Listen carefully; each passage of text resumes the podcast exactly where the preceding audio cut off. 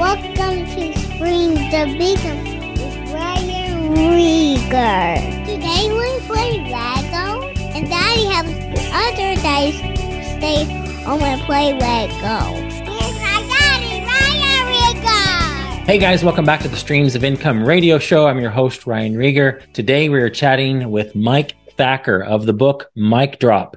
So I found out about Mike through my friend John Sanders, friends John Sanders and Les Hughes. They uh, had him on their podcast, the Entree Pastors podcast. And then I found out another good friend of mine, Eric Nevins, knows him. And so we just recently connected and had an awesome conversation about Mike Drop, about this book, about how if you are in business and want to have a kingdom impact, what do you do?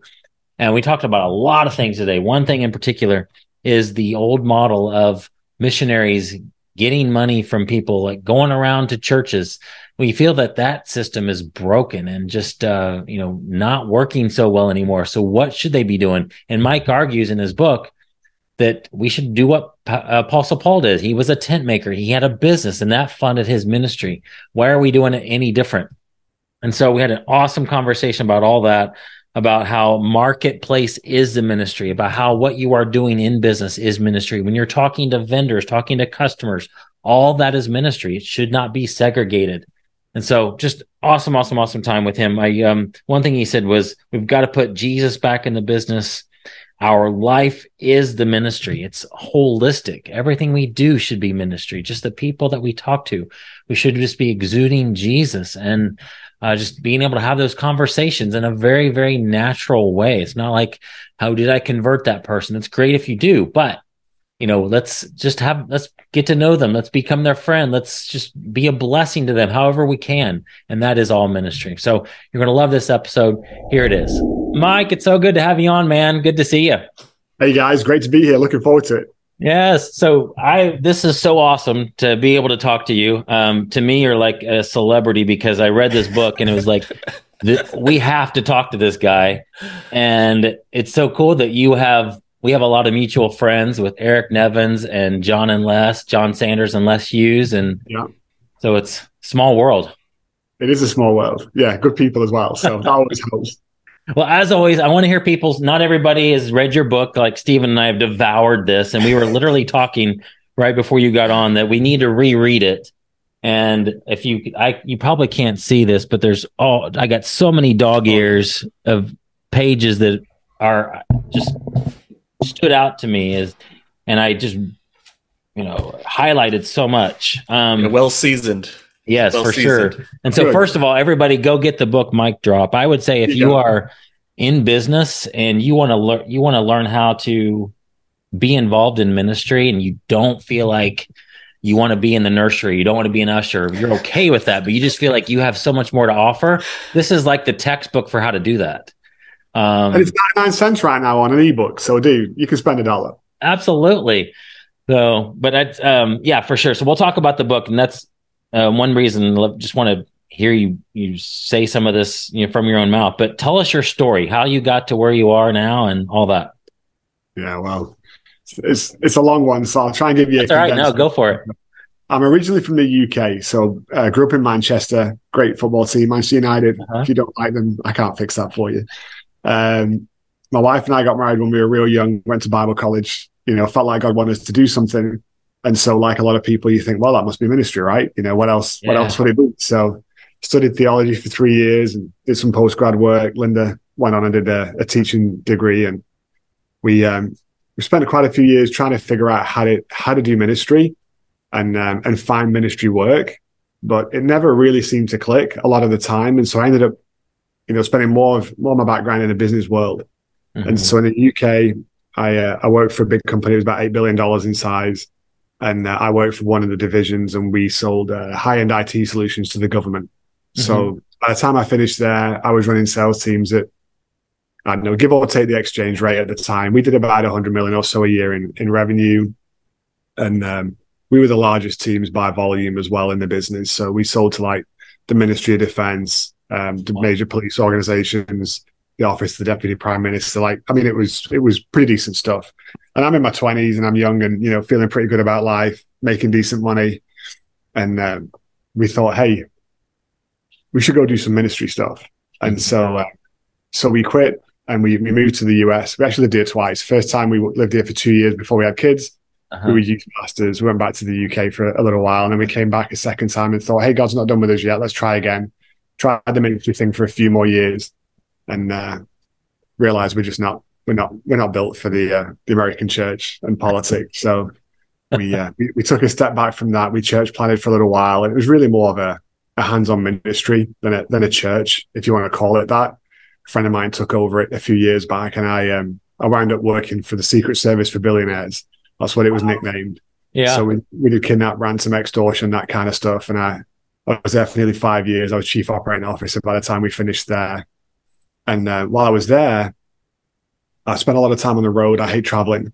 And then when I was home, I would work from home and we homeschooled. And I mean, it's a decent sized home, but you know, you still hear noise and stuff. And I thought, hey, I'm going to go get, I'm going to go get an office somewhere. Uh-huh. So I went out, I don't know anything about office space, don't know anything about real estate, you know, but I went looking for an office and I found this, this thing called an executive suite. Didn't know what it was, but this girl was trying to sell me an office for 800 bucks a month. Uh-huh. And this is like 2013, 2012. Like this is going back a little and I didn't see a single human being. Like the whole time I was there, walking in, walking out, all I saw was the sales girl, no one else. And so I went home and I said, Lynn, like, I want to be around people. Like, I could just, I could step my own four walls, like at the house. Why would I pay 100 bucks to be in solitary confinement, you know? and a woman told me this place was full. Like, that was the only office they had. So I said, I don't know anything about real estate, but I couldn't do a worse job than this place. And they were, they were full. Like, what if we could build something really cool? Mm. And so this is before co-working was a thing and really popular and all that, that fun stuff. So, you know, we started having this idea of what would become a co-working space. And so we opened our first one in Houston in 2015. It was 117 offices. Wow. It was, a, it was the largest, um, at the time, it was the largest co-working space in Houston. Actually, I think we're, we're still the oldest one in Houston. So we've been around uh, a little longer than everybody else. We've got two now, uh, both on the north side of town. And, um, yeah, it's been, uh, it's been good to us. And when we built the business, you know, we figured, hey, look, why don't we just create our own 501c3? We can do our own nonprofit work. I don't need to play politics with anybody. I don't need a committee to tell me what I can do with my own money. We'll just fund it from the business and life is great. And that's what we've done. So that's really where the book came from. That's, that's, it's not the story of, but WorkLodge and, and the concept of, of nonprofit missional thinking through a business mm. is the message of Mike Drop. And that's really, I think, what God's trying to communicate, you know, through the book and also through plenty of other people. It's not just me saying yeah. this, you know. Yeah.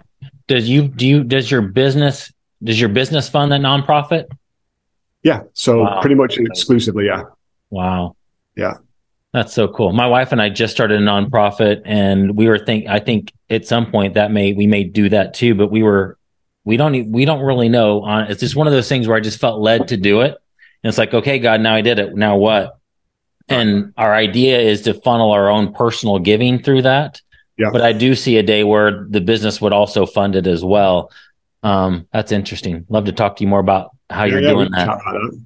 Yeah, that's for sure. And so you just use that as like your own, um, like you, like if there's like a, for example, if there's a minister, a, a ministry you want to support, do you run it, run it through the foundation or do you and your wife give personally to them? So we, we, we do it a little bit of both actually, okay. um, for no other reason than whatever's the easiest thing in the moment, um, just because of the accounting side of things more than anything yeah. else. But um, you know, we've definitely donated through the nonprofit. We've definitely donated directly as well. Okay. Um, what it does do is it gives us the ability to be very tax efficient. Um, you know, especially around end of year and that kind of stuff. So we can we can boost up, you know, the the the piggy bank kind of thing for the nonprofit, and then yeah. it's safe and it's protected and it's committed, you know, to to missional work, even yeah. if we didn't necessarily have to spend it in that in that calendar year. So it yeah. takes the pressure off the the timeline. Yeah, so you get that tax deduction right away, as soon and you can just sit there and you can disperse it whenever you want. Yeah, yeah. I mean, why not, right? If if you don't do it that way, you're going to give the money to the tax man for nothing. So yes. it's to God anyway. I don't want to be I don't want to be forced to invest badly in the kingdom just mm-hmm. because I'm worried about December 31st. So yes. You know, it just makes a lot of sense to me. At the end of the day, I can't spend it. It's not mine. You right. know, once there, it's you know, it's it's committed to a 501. So yeah. Yeah. That's so awesome. That reminds have you heard of a guy named RG Letourneau? Yeah. Yeah, yeah I just a, one of my heroes. Um, I wish I was a wish I would have been able to meet him, but I feel like kind of like you are an RG Letourneau of today. Um, and that's so cool. I mean, that you, I think he was done, a little bit more successful than me. um, but you're also a lot younger um, than when he got started and all yeah, that. So um, that's kind of like, I don't know if the Lord has highlighted certain people to you, um, but to me, he's somebody that I really feel like God said, like, look at what he did and kind of pattern yourself after that. And so I definitely, you know, I'm not in in heavy moving, heavy machinery um, and that's okay. But just what he and his wife did, where by the time that they went to heaven, they were living off of ten percent and gave away ninety percent. I I want to do that. Yeah. Um, yeah, no, it was an incredible book. I literally someone else recommended it to me maybe three, four months ago. So I, ju- I just read it this year. That's yeah. awesome. Yes. Yeah. Well, I need to. Um, I think we have your mailing address. I think I have a. You can find signed copies of one of his other books all the time on eBay. So I'll oh, grab really? one and send it to you. Oh, interesting. Um, awesome. Yeah, an amazing guy. Wow. Well, Stephen, do you have any questions about any of that before we jump into some of the book stuff? No, I just I'm ready for the book stuff. I mean, I love hearing his story. That's awesome. But like, I I have been reading that book back and forth and just been confronted with a lot of different things, of especially yeah. when you're broken down like the king versus the priest. And but I'll let you ask yeah, the questions rather than jump in on. Yeah, make them easy. I wrote it last year, right? My memory's only so good. So. right. Well, one one big thing is like that. um Steve and I, especially with the Kingdom Dreamers podcast, is we want that to be a place where we can talk to, let's say, a missionary and say, you need to go listen to episode six where like we talk to Mike Thakur, and he's talking about how business is actually the way, the best way to support missions. And so, can you unpack that a little bit? Because it's the way it's done now, obviously, is if I'm a missionary, I might come to the States for the summer and go around to churches with my hand out, and, you know, that's okay. But I feel like there's a better way. Um, what is that in your opinion? And how does how does that actually practically play out? Yeah i mean look i think you know for me it's pretty clear right? Paul paul's the guy we model off yep. of all the of all the new testament people. The disciples were with jesus. Paul wasn't. So he's he's the first guy really where jesus showed himself to him and said hey go change the world. And paul said okay let's let's knock it out. And so you know there's these verses where paul talks about his tent making where he talks about you know being in the marketplace Mm-hmm. And um, there's one point where he, says something to the effect of, like, I'm doing this as an example for you guys. And, you know, you sit down and you think, here's a guy who literally single handedly wrote most of the New Testament, single handedly took the gospel to the Gentiles, saw incredible miracles happen, was probably a decent preacher, I'm going to assume, because everybody wanted to listen to him. Mm-hmm. Why didn't he spend more time preaching? Why didn't he spend more time writing? Like, if he was the guy, why would he take time away from those things to go and make tents and be mm. ac- active in the marketplace? Mm. And then you look at these little phrases like, you know, this is an example for you. And the only way I can I can process that is he was saying there's something even more important than the ministry stuff. Mm. And that is being around the people. And the way you get around the people is in the marketplace. Go yeah. sell them stuff, go serve them, go do stuff for them. That's yeah. where conversations can happen. It puts you out there. And then he also says, you know, something to the effect of, you know, by doing this, I was able to bring this whole posse with me and take care of them. So now he's funding his entire group as they're traveling doing this missional work. Yeah. Without needing to ask for money. And he says, you know, I had the right to, you know, to, to demand what the other apostles got. I just didn't, I didn't take it. Mm. And I think through that, and you know, it's never good to, to make doctrine on a single verse, but I don't think it's a single verse. I think it's a theme mm-hmm. because you see it over and over again. And he lived it out in his life. And and to me, he was breaking away. Like all the disciples grew up in that Jewish system, in that in that priestly system. Hey, you know, I'm entitled to my tithe. I'm entitled to the, the, the offerings or whatever else. But even then, when you read about what they did with them, the offerings went to the widows, the orphans, like the people in need. Yeah. Yes, it also took care of the disciples, but primarily it wasn't a vehicle for paying wages. It was a vehicle for for helping people who needed help. Yes. Uh, Paul, Paul just took that a step further and said, okay, I'm going to take myself out of the equation so that everything can go to helping. Mm. And I think the model is very clear. And so what does that do for missionaries today? Look, I don't know what to tell you. You know, we, we, we live in a country where we've made a business and a, and a system out of ministry that shouldn't exist. And it, you know, that's not Mike's fault. Like right. that's someone else's fault. I'm just telling you what I see. And the reality is, if you're struggling as a missionary, well, maybe you shouldn't be a missionary. Maybe you shouldn't be out there living on donations. You know, if you're entrepreneurial, maybe you should be out there figuring out how do I build a business here so I can sustain myself and maybe create some jobs for those folks that you serve. And we're having this conversation right now. My wife just got back from Guatemala uh, on Saturday. They've been out there for 10 days. So we're probably going to do some work out there. We're trying to figure out, okay, how do we do that? You know, we're not going to just give people free stuff. So it's okay. Well, do we start a trade school? Do we teach them and skill them? Mm. And then mm. can we create, you know, a, a, vehicle where they can use those skills and now have a job? You know, s- simple example. We, we worked with some folks in Thailand a while ago and they, they trained people, they, they rescue people from human trafficking uh-huh. and then they trained them in hairdressing and um, barber skills. And then they would have, um, a, like a, a storefront where they could then work mm. and earn a living cutting people's hair and, and, and everything else that goes with that. And to me, as a model, okay, that's great. Now, how do you how do you scale that so it sustains the ministry? So it's not just sustaining them, but there's yeah. a little bit extra coming back in that sustains the ministry. At that point, you're not reliant on other people. You're not dependent on is someone having a good time about it? Is, is everybody worried about a recession or not? And all these other kind of things because it becomes irrelevant. You know, what, the only thing that matters is your ability to live out and scale that that missional business, if you want to call it that. Yes. Um, and if you can't do that, again, like I can't fix that for you, you know, then then maybe you shouldn't be out there. Mm-hmm. But I can tell you, we've been doing this for thousands of years, by the looks of things, or at least hundreds of years, and it sure it sure ain't working. Right. You know, it makes no sense that people have to leave a country that they're called to mm-hmm. and spend three months on the road doing the circuit with the American church to raise a few dollars so they can go back at what's happening for the three months while you're not there? That that's just insanity to me. how, how is this helping the gospel? Like the world's more crazy than it's ever been, so something has to change. Mm. And something is we got to put Jesus back in business. Like yeah.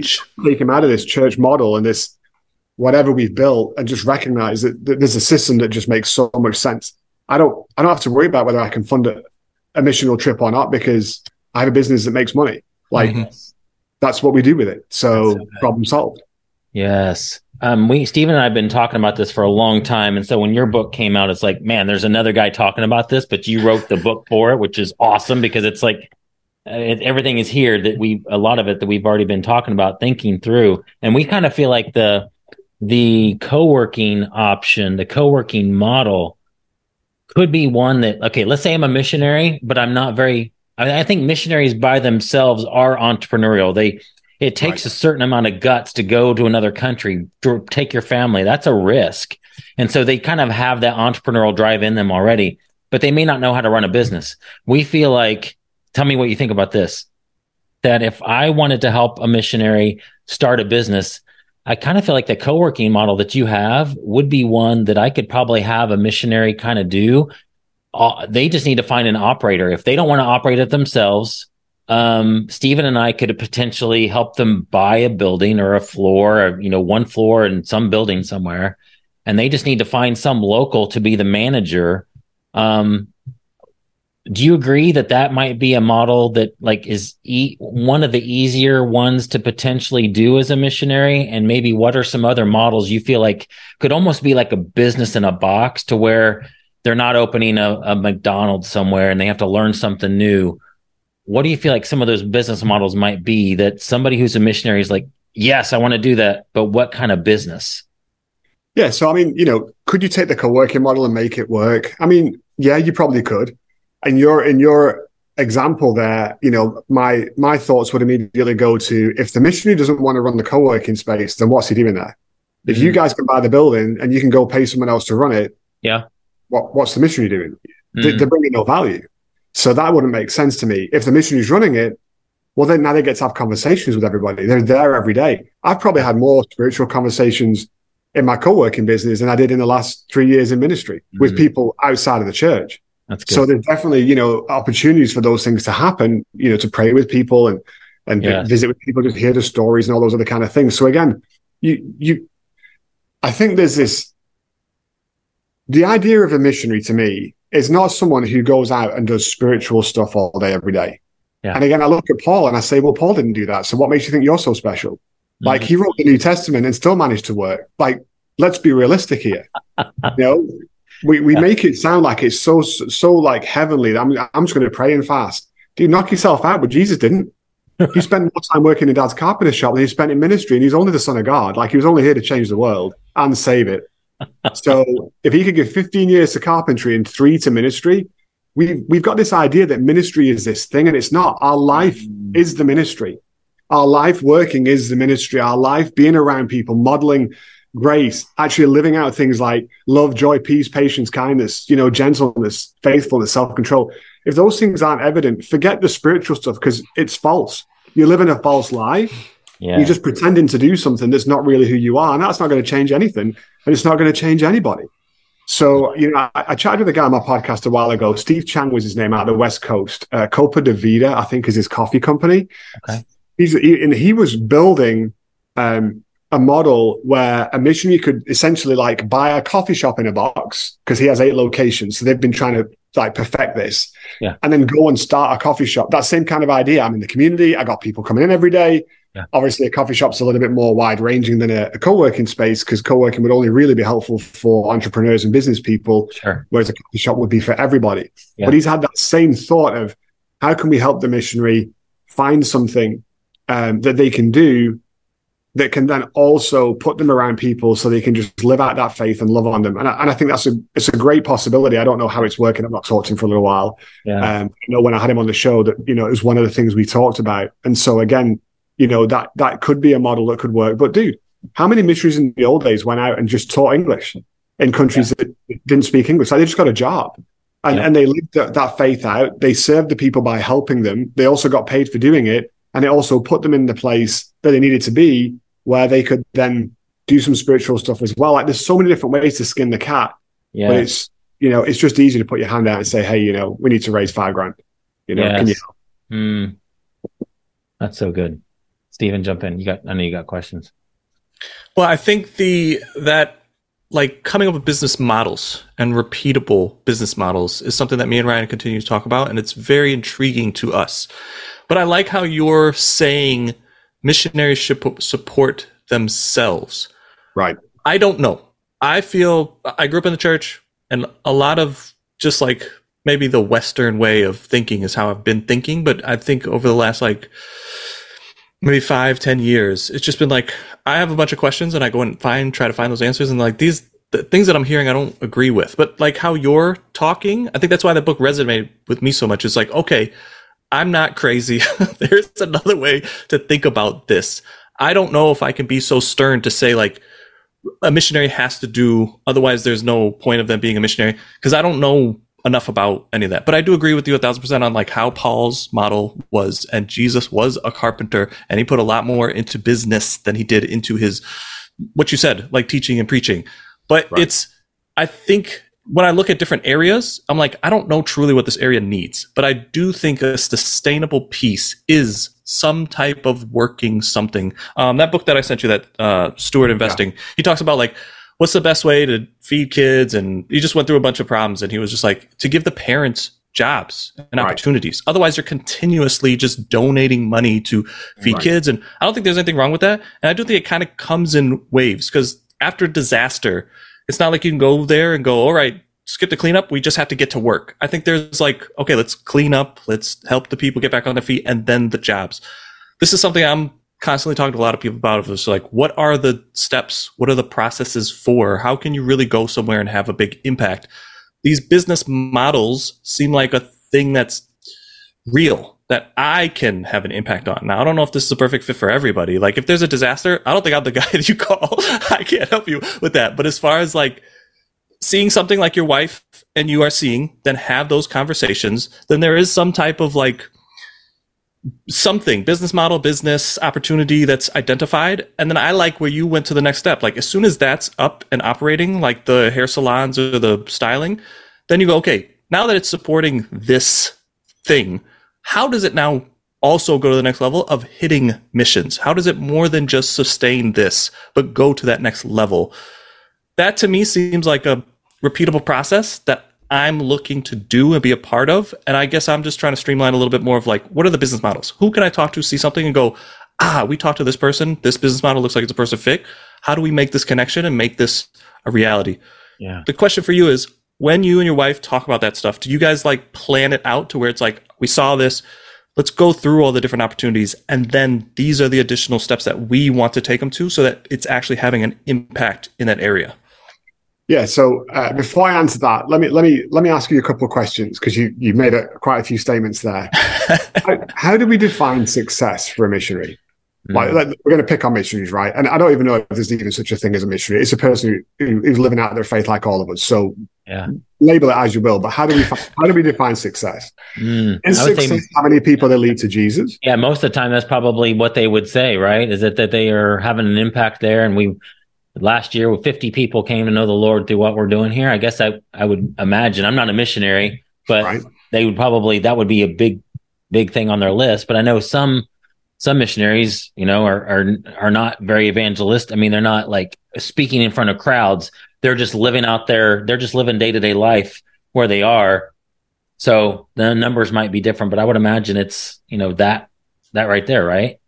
I think so, there's many levels to it. This is something I've definitely been praying a bunch about, and impact is the thing that I keep coming to, but I don't have any metric for that, and I'm a very like data driven person. So I would love to hear what you have to say about it because this is something I'm currently struggling with.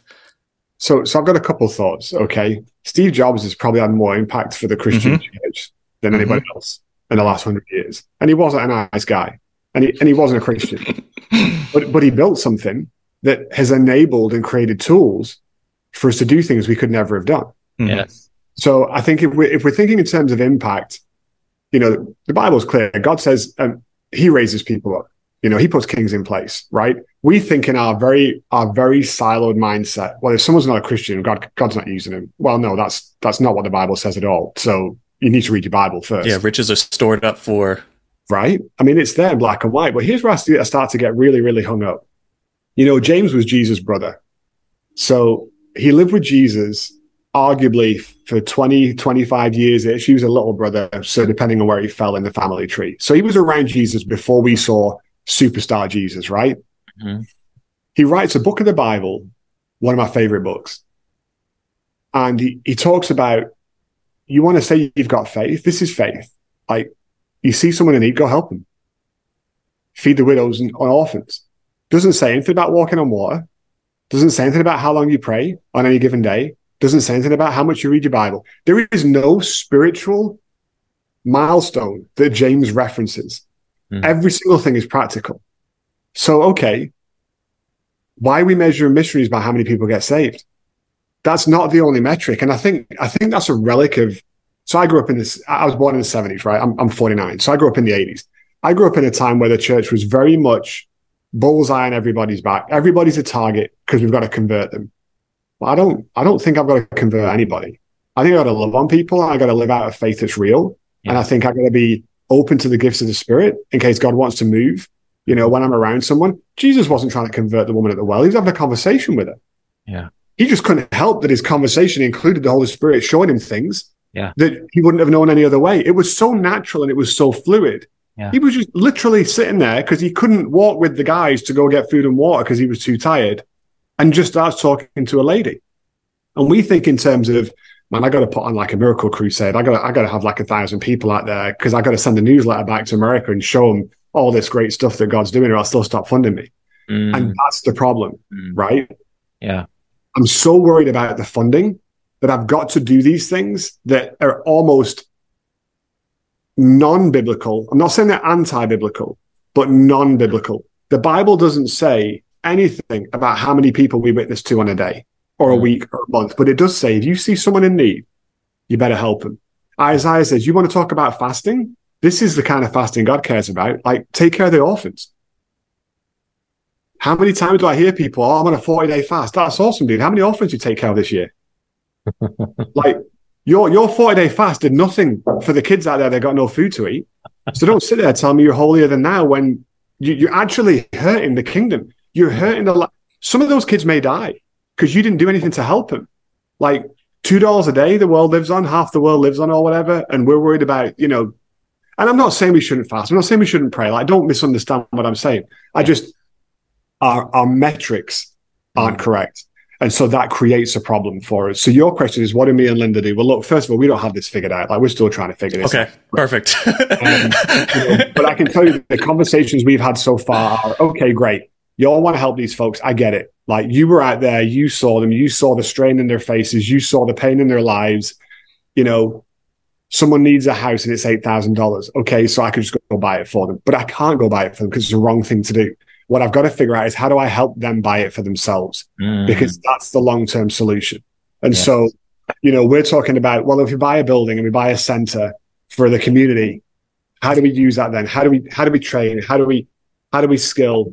How do we get them to self sustainability as quickly as possible? And then beyond self sustainability, so they can reinvest into the local community and they can be the change because the change has to come through them. I'm not the savior. And I talk about this savior complex in the book, and it's a real problem because it's so easy, especially when you start writing checks. You start feeling good about what you did. Dude, I just wrote a check for X number of dollars.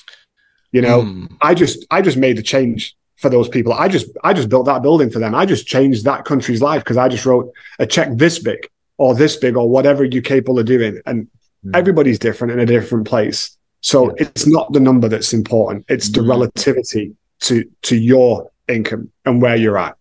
Mm. Um, but when I think of when I think of what we want to do to help someone, the biggest thing I've got to be careful of for me is that pride, it's that ego, it's that it's that savior complex. I'm not here to save anyone. So how do I get them to help their their fellow community as fast as possible with me involved as little as possible? Yeah. And I can fuel that through teaching, I can fuel it through skill, I can fuel it through other volunteers that maybe we can get down there. I can fuel it by buying a building. So we take that pressure away and they've got somewhere to meet. What I can't do is go in there and say Mike's going to save the day Mm. because Mike's not going to save the day. Yeah. There's You somebody who's already got that You job. mentioned Guatemala, and I'm tied to Guatemala because my sister in law runs an orphanage in Antigua, Guatemala. Okay. And so, does that, when just question for, can you as an American, um, well, you're in the UK, but you're from the UK, but can you own property in Guatemala? No idea. Okay. That's one of the things we've got to figure we're out. gonna have to figure out. And I know, do you? So does this? So does this um idea of building what you're wanting to do down? Does that include? Is that going to include lots of trips for you down there to figure all this out, or can you do this remotely? So I hate traveling. So uh, I highly doubt I'll be going anywhere. Um, Linda maybe. Okay. Um, you know, my kiddos may. Some of my older kids went down with her this time. Okay. Um, I don't. I don't. I don't need to be there. I don't. Yeah. I don't really want to be there. Yeah. I know what I'm like. If I get there, I just want to help everybody. So in some ways, it's better for me to keep some distance and say, okay, now let's think about this methodically. Yeah. The short term happiness that it would give me to help them in the moment will cause more damage Mm, than long term strategic thinking. So keep me away from the emotion. Let me think long term and strategically. Because at the end of the day, I don't need to own the building, right? Yeah. I just got to make sure whoever owns the building can be trusted with it. yeah. You know, because that's being a good steward. But whether it's Mike's name on the title or someone else's is irrelevant because it's all God's anyway. Yeah. Mm. That's so good. Yeah, you touched on a couple of things that um, are people have been asking me about, like legacy and different things. And I go, I don't truly care. Like, I don't care if my grandkids know my name. Like, I don't. That has no thing on me. And I, I think the other part that you pointed out is like when you go there, your heart is to Yeah. help, and that maybe that like hit of ego to say that you're. I don't really have that. And I, my wife jokes sometimes like, "Oh, you never have a heart attack because you don't have a heart." Like it's very calculated for me, and like five year, ten years, what I'm constantly thinking of, and I don't have that like, "Oh, I could just buy them the house." It's like I know that's not going to be sustainable. I've seen this many times where money just comes in and it doesn't really help, and the people are stuck in that thing. So that's not my. But I do feel some type of like, what is help? What does that truly look like? And I, I, the thing that I've talked to somebody at church of the other day was just like it, it's almost like when you're helping. I don't have kids, so this is Right. it fell on me, but it was like I don't really have a real weight to put this on. But he was saying like when you have kids, you're doing stuff for that kid that they have they might not ever comprehend, but you know how it's helping them. They might not ever figure it out, but it's that like style of help that I'm trying to figure out. Like what is the thing that's truly going to help them? It, like eating vegetables, they might not like that at the time, but they understand like this is the long term play to that's really going to help me. Instead of just like I ask my father or mother for ice cream, and they give me ice cream all the time. I love them. I want to give vegetables and true help, no matter how they feel or don't feel or care about me or my name or my legacy or anything. Like I don't. That has no factor in what I'm trying to do. But I am trying to get at the core of like what is help? What is impactful mm-hmm. giving, investing, doing whatever my role is? How do I play my role in the body of Christ? What does that look like? And I don't care because I feel like it's his anyway, so it really doesn't matter. I'm just a vessel. How do I correctly identify my role and play my position?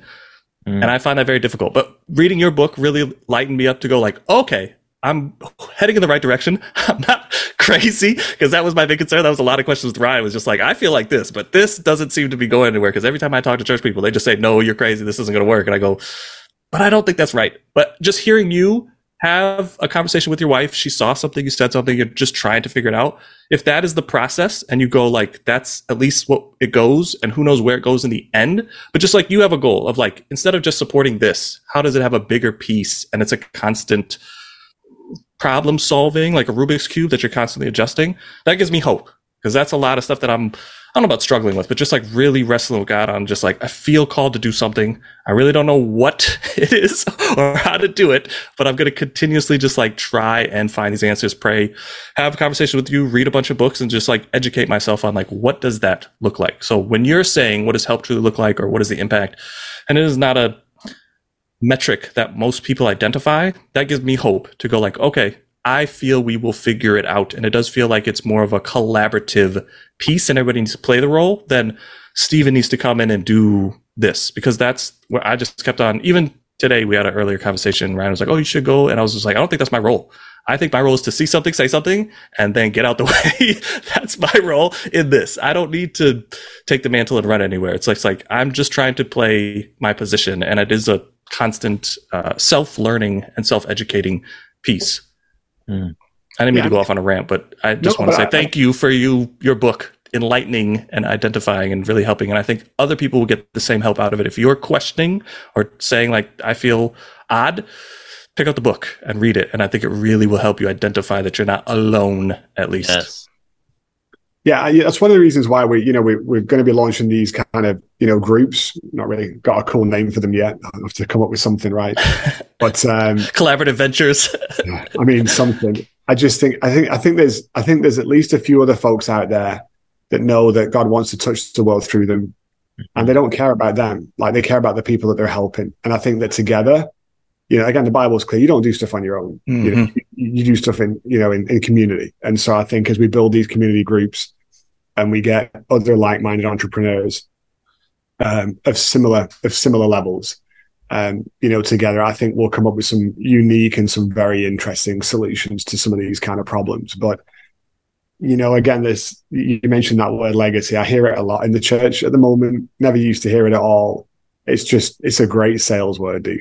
It's just it's a great sales word. I mean, you know, the Bible says, don't let your left hand know what your right hand's doing. And, and we're preaching like build your legacy, make sure that everybody knows who you are, your kids know who you are, mm. you know, get your name on the building, get your name on the whatever. I, I understand it. You think it's just in the zeitgeist right now? Because I have heard a lot too, and I was like, I don't know if this is just me identifying it, but it's interesting that you are also I hearing think it's, it's come in the last four, five, six years. Okay. I just hear all the big preachers talk about it all the time, and and, and it's always around giving, right? Be a legacy giver. Be, build your legacy. my legacy isn't around me supporting your ministry. Like, look, as long as I can scratch my way into heaven, I'm good. I don't. I've heard people preaching and talking about, dude, the more you do now on earth, you're going to have a better role in, you know, in the next kingdom and whatever. And it's like, are we really having this conversation? So now it's not enough for me to earn my place here. I'm gonna, I'm gonna earn my place there. Like, did we not miss the bit where we don't earn anything? Just just get me around him. I'm good. I can be on the back row. I'm going to be just fine. Like, I don't need to be near the front dude. Just, I'll be the last guy in, you know, scraping in by his tails. And I'm all good with that. I don't need any more. I'm just, mm-hmm. I'm just grateful that he saved me. Like, mm-hmm. I really am. And the second we, we lose that, again, it's, it's such an American, it's such a business mindset. Mm-hmm. Oh, I want to, I want to, I want to leave this. I want to, I just don't understand, dude. Like, are we not reading the same Bible or what? I want. I'll tell you what I don't want is I don't want to get to heaven and God says, "Dude, I got no rewards for you. You got them all down there." Mm. Yeah. Instead of legacy, I want to hear, "Well done, my right. good and faithful servant." Right. That's what I'm after. So whatever it is on earth that you're looking for, I was like, I don't care about anything here. This ain't got nothing to do with me. So it was just interesting that I'm hearing a lot of that from people, and they're asking me like, "What is your legacy?" What do you? I was just like, I don't. I don't care about that. Like, it has no effect on me. But it's interesting your take on that too, of just going like, It reminds get me in, get in. That's the goal. I, I, again, I'm, I'm older than you guys, but when the TV evangelists really found their footing was when they came up with this sales pitch of you're going to get credited for all these salvations because you mm. give to me. You can't go Jewels to in your crown. but I can go. Mm-hmm. So when mm-hmm. you give to me, you're going to get those same blessings. Dude, I'm still trying to find that one in the Bible. Like, show show me the doctrine. Show me the. The- I know I, Paul didn't say that. I mean, I, I, get I get the idea, and it sounds nice, but sometimes we come up with these things that sound nice, but they're not theologically sound. Mm. And I don't think anybody should be giving anything because they're expecting something back. Right then, you just lost all your rewards. The Bible's quite clear about it. We give because we love God. Mm-hmm. Like I never buy a gift for my wife and think, man, I hope she buys me something better in return. I can't wait to see it. like I don't. Why would I treat God that way? It makes no sense to me at all. Mm-hmm. And it mm. really worries me that that's what people think of him. Like that, that's the kind of God you want to serve. And that's the God you give your life to and want to worship. That he only does things back for us when we do stuff for him. Mm-hmm. Did we mm. not read the bit where he gave his only son like, did we not see the bit where he hung on a cross when we did nothing for him? It's like we cheapen the gospel because we have to figure a way to package it and keep selling it, you know, mm. and keep people filling those seats. They're not supposed to fill the seats, dude. They're supposed to be out there living life. Mm. Just support them where they're at. But yes. that's, a, that's a different story. So I'll calm down. That's so good. Oh, man. Mike, something I've been thinking about too is like my wife and I, we want to give more. And as yeah. our income grows, we will. But I would love to hear your thoughts on this. I feel like since I, I don't know if I, I think I mentioned this when we first had our first call that I was, um, I had a business where I was teaching people how to make money on Amazon. And I just sold that business to one of my students. And now pretty much my entire schedule is all like ministry focused. Like the AI software we're building for translation is, has a ministry heart behind it. I feel like my time is also a tithe. Like I feel like everything I'm doing is ministry now. So, um, like do you agree with that like i guess it's like i want to i feel like i am given more because my time is worth like you know if i was going to do a coaching program i'd charge for that. So whatever that amount is it's almost like i'm also giving that amount too. Is that accurate thinking? Not that i'm trying to like add it all up and figure out how much it is but like i want to i guess i want to feel better that like i am doing more than just what i'm giving financially. It's my time as well. Yeah um I, th- I think I get what you're saying. Uh, I think there's a danger there if you start to metric that out and say, okay, well, hang on a minute, I gave God 20 hours this week. My time's worth a thousand bucks an hour, so I gave God 20 grand. Right. Yeah, like, I'm not, I'm not, not doing that. I don't want to go that far. Yeah, I'm definitely not doing that math at all. I'm not even thinking about right. it that way. It's just more about like, you know, like I am doing more than just this percentage. It's uh like I look at my time, I look at my calendar and I can see meeting after meeting after meeting. It's all ministry focused. So again, I think this is where we have this this this dichotomy, right? It's where we have this imbalance of what is ministry time and mm-hmm. what isn't. So, for example, I had a call this morning with my ops manager. She runs my co-working spaces for me in, in Texas because I live in Tennessee now. Okay. Is that ministry time? Mm, that's true. I'm, I'm running my business, but at the same time, I'm trying to model being a good leader. Yeah. She doesn't believe in Jesus. I do. Mm. So you know, in my mind, I, I came to a place where I said, I just look at my entire life as being God's time. Yes. Like I, I, I don't want to segment. And, yeah. and the, if anything, if I'm doing something that's selfish for Mike, that's the bit that I say, okay, hang on, this is out of whack. Yeah. It's okay to have a little bit of fun, but if all I, if, if I want to go fishing for 10 hours on a Saturday, I don't fish. I'm just using it as an example, but if I want to go 10 hours fishing for me because I, I think it's fun and crack open some buds or whatever, well, is that the wisest use of my time? Like I'm pulling time away from Kingdom, mm. but but I, I don't want to look at any given day and say, well, this podcast was time for God, but the hour setting up beforehand wasn't. Well, right. I had to set up right because I rebuilding my studio here in the temp house. So I guess I guess I, I, I there's some confusion there as to where, where does that road lead. Yeah, because I even like even the business before that, I see that as ministry as well because I was helping people become financially free. So right. yeah, I know you're absolutely right. It's like um I guess what I'm doing now is a little bit more intentional ministry. Right. And um but you're right. No, I do view my life as like it is my business is all ministry. Um so no that's good. That's a good reminder. I think it's important because like I was talking to my contractor today um I didn't have a whole lot of time. I popped into the house. You know, we're rebuilding this house. You can go look at it online. Just Google I bought burned down mansion and you'll find it. And so um, I popped in to look at something. He happened to be here. he was doing some punch listing on studs, and then he starts telling me a story about all these issues that are going on in the family and whatever else, and um, and so you slow down, right? Mm. Like that's the moment you slow down and stop, and it doesn't matter that I don't have time because this is time. This is this is why I'm here, and so you be that ear. You let someone talk. You let you you know you listen, and then at the end, I said, okay, so let's pray. Like right now, let's do it. Let's pray for these folks. And then, and then my job is to remember that and it's to pray about it afterwards. And I, I don't need to be paid for that. That's not me being a missionary. That's not me being a, an anything. It's just, it's me just living, is living out my faith. That, that's, that's the goal here. We all need to just dial it back to, dude, just be genuine and live that faith out on a daily basis and don't worry about anything else. Don't worry about titles. Don't worry about roles. Don't worry about any of it. It's all meaningless. Mm. Like there's only one person that we're doing this for and he's watching it all. But I think maybe where you're having a little heartburn is, and I could be wrong, but reading between the lines, I suspect I suspect the issue is really down to, hey, I'm not making money right now like I was because I don't have this business anymore. Yeah. But I'm spending this time. I'm not giving as much as I'd like, and I'm trying to. I'm trying to mentally justify. I'm still. I'm still. I'm still impacting the kingdom. Right? I'm still. I'm still giving something to you here, Jesus. Yeah. Look, don't. My first first year of business, I gave nothing to God. Mm-hmm. Nothing at all. First year and a half, I don't think I gave him anything. I talk about it in the book. You know, but yeah, but you're just saying financially you did not. yeah, not. no, because but you're saying everything that you're doing is your time going towards kingdom. Absolutely, but I I was beating myself up mm-hmm. because of that lie of tithing and giving, and oh, I, if you're making money and you're not giving it back to Jesus, dude, you're going to burn in hell. I mean, that's basically where that logic. I mean, they don't say it that way, but they're kind of saying it that way.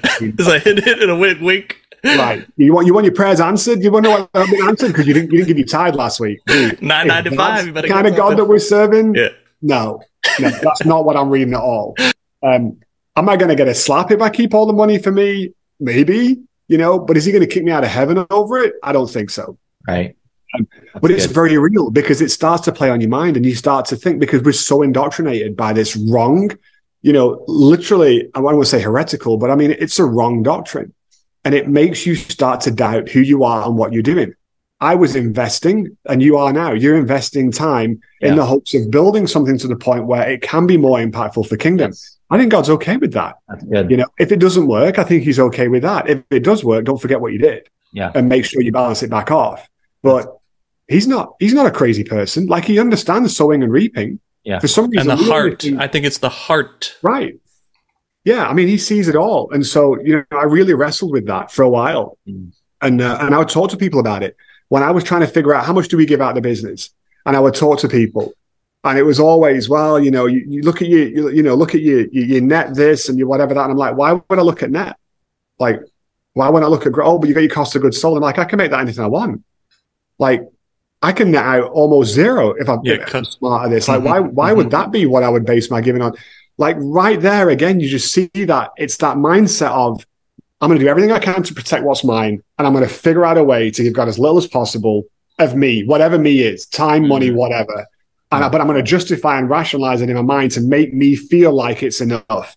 I hit that level. It's why it's why tithing and 10% is so evil because it, it gives you a standard that you can manipulate, that you can just, I mean, you can just make it do whatever you want.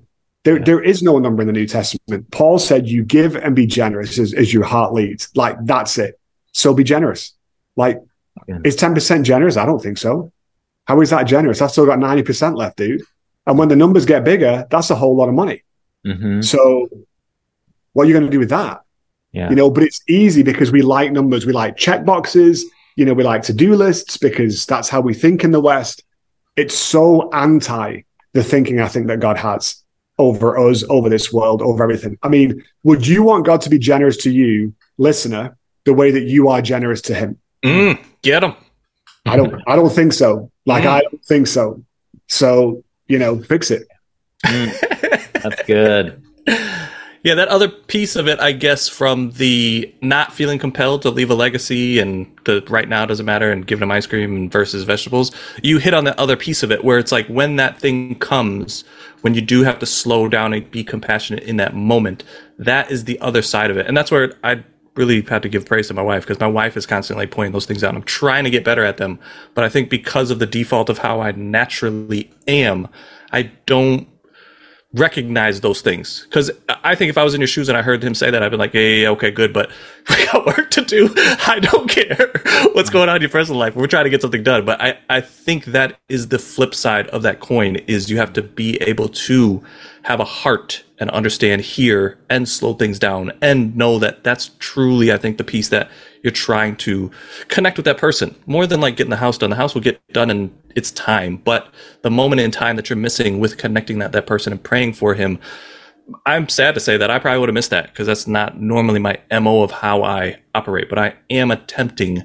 to get better at identifying those. I think most most entrepreneurs would miss it. I'm not saying I'm anything special because I didn't, because I had the same thought. Get back to work. Self awareness is step one, right? And now, now, okay, we got we got to work on that and, and do better at it because we're all too busy trying to be busy. And mm. and again, for me, that's been a really hard thing. Um, I'm less busy now than I have been for a long time, and I wrestle with it every day. Like I don't know what to do with it. I am I am wired to deliver mm. and yeah. to deliver results. Like mm. I was a sales manager selling, you know, nine figures a year. Like it's numbers and it's and it's deliverables. And to be in a place where like I'm rebuilding a house and no one shows up for three days, it's like, what is going on? I could have had this thing built like two months ago, guys. Like, let's go, you know? And and for me, I think God's just trying to slow me down and say, Mike, you know what? Just enjoy a little bit of rest. That's good. You know, I'm sure he's got something else, you know, up his sleeve or whatever. I don't know what it is. And if he doesn't, that's okay too. Again, I don't care. Like my life isn't about how busy can I be for Jesus. I'm still trying to figure out how to just be in love with him. I'm still trying to figure out how to walk mm. each day with him. Like mm. I want to spend all day in heaven with him, and some days I forget to pray. Like seriously, I've been a Christian for thirty something years. Like how does that happen? what are you going to do when you're in heaven, spending all day with him, and you don't even want to spend twenty minutes with him now? But I can watch a movie for two hours, mm. and that's no problem. That's like, good. listen, I got my own issues. Like we all do. No, no mm-hmm. one's got this figured out, but but those are the things we just don't want to worry about. You know, and back to legacy the legacy for me with the kids isn't whether I leave them a house each, you know, or I leave them a building with our name on it. The legacy is what did I leave in their soul? Who did they grow up to be? What kind of people? How do they value other people? How do they value Jesus? How do they value their faith? Yeah. I don't I don't need to ever say dad's name at all. But if I raise them to be in love with him and to live a life that shines, mm. I'm already mm-hmm. winning. Like, what do mm-hmm. I care about anything else? That's like, it. that's the three people he gave me. Mm. That's so good. Wow. All right, I'll, let's wrap this up because I want to be respectful of your time. What would you say to people, the folks in uh, business that want to do more than just give financially? They feel a burden in their heart to do something different. Just it's like almost done, buddy. Um, what would you say to those business owners? Yeah, I have a six year old. He sometimes just pops in and on podcasts. Um, what do you say to those folks that feel like tugging their heart to do more, but they they don't really feel like it's serving in their church as an usher or in the nursery. That's not, they have all these awesome business skills. How do they funnel that into ministry? So I think I'd say a few things. First of all, I'd say, listen, just sit back and pause for a second and be grateful that you're hearing the Holy Spirit because mm. that's who's prompting. okay. This isn't coming from you. It's coming from him because you were made, you were made with those skills for a reason and he wants you to use them for his kingdom. So you've got to find an outlet to use them for his kingdom. And if you can't find that on your own, you need to find some people that you can get around that you can do that with. Yeah. Plug from your community groups yeah. that still have your name. Um, and it's not just me. I'm sure there's other folks doing something similar, but find some people that you can be around with a heart that's, that's similar, you yeah. know, who are at a similar level because you can't have those conversations. So one of the things we've wrestled with with the groups is, you know, let's just say I've got a, let's say I've got an entrepreneur that makes, I don't know, 100 grand a year, right? It's a decent living, not not criticizing it all. I can't put him in a group with someone who's making five million a year. The conversation is completely different. If we're talking about doing something here, there, or wherever, the guy who's making five mil or the girl that's making five mil can probably write a check far bigger than than someone making a hundred thousand in total. Mm-hmm. Period. So I've got to be a good steward now and say, okay, so we've got to split these groups out. It's not that it's not that we're having an elite group and a non-elite group or anything. I'm just being practical people who are operating at one level, they're going to have a, a, level of faith that can go with that. That's going to be different than someone who's who's functioning at another. So, yes, I say that to say, if you're being nudged, don't ever belittle where you are as far as the size of your business and the size of the money, the money that you make. When when we started Work Lodge, you know, I'm, I, I I made nothing in year one. I paid myself zero. The business was just getting going. I paid Jesus zero. It's okay. I don't pay myself zero anymore, and I sure don't pay Jesus zero anymore. Like that, that, that, that came with it. And maybe you'll get there, maybe you won't. I don't know. But whatever, whatever level you're at, when you start thinking my business isn't big enough to do something for the kingdom, you just let the devil win because Mm, that's the lie that he's telling you. yes. I'm not there yet. When I make more money, I'll do something for Jesus. When the business gets bigger, dude, you won't. You won't because if you won't do it now, when you start adding zeros, it just gets harder. It, it doesn't sound like it's going to get harder because you think I've got more money left over, but it's Mhm. not how it works. Mhm. You add those zeros and those checks get harder and harder to write because we're selfish, we're greedy, and it's just the way we are as human beings. Mm. So if you've got a small business and you're feeling that tug, fix it now and get the foundations in place so that as you build something bigger, it will be less of an issue with you. It, it won't be a zero issue, but it will be Yes. less of an issue for you. And if you've got a bigger Mm. business, dude, I, I'm telling you, you're gonna have a shock how much God expects you to give out of it. But that's because it's His and it was never yours to begin with. And if you think it is, like that's a dangerous place to be, you know, because I won't want to play chicken with God on that one. Like, I'm just saying. I'm not saying He's going to punish you, but if I was God, I would. Um, thankfully, I'm not, and He is. But look, He gave you something incredible. He gave you He gave you a vehicle to touch the world. Why would you squander it by being selfish and Mhm. keeping it all for you? Like he wants to do something through you and he's given you a vehicle, a skill set, a team of people around you, all so that you can go out and change your community and you can change beyond your community. Step into that calling now, like step into it and start to make changes so you can live it out because you don't want to get there one day. And he says, you know what? Here's what you did, but dude, here's what you could have done. Oh yes. And you just missed it. Like Mm. you're still coming in, but you just missed it. Yeah. And it's that those folks over there went to hell. Oh like. I didn't want to have that conversation. Like No. I just No. My gosh, that's good. Guys, go get the book Mike Drop. It's on Amazon. Where else do, do you have a do you have a, web, a direct website you'd rather have them purchase from? Or- no, we, we used to sell it direct. You can go to mikethakur.com and you can see me, but the book just get on Amazon. It's fine. It's no big deal. Leave me a review though if you do. Yes. And I still need to do that for you. Mike, thank you so much for and ser- anytime you want to jump back on, you just hit me up and we will have you on about anything you want to talk about. You're just one of those guys that we could we could chat for hours and hours and hours and have a good time. So appreciate you being on. I appreciate that. Thanks, guys. All that's fun. Bye bye, everyone. See you next week.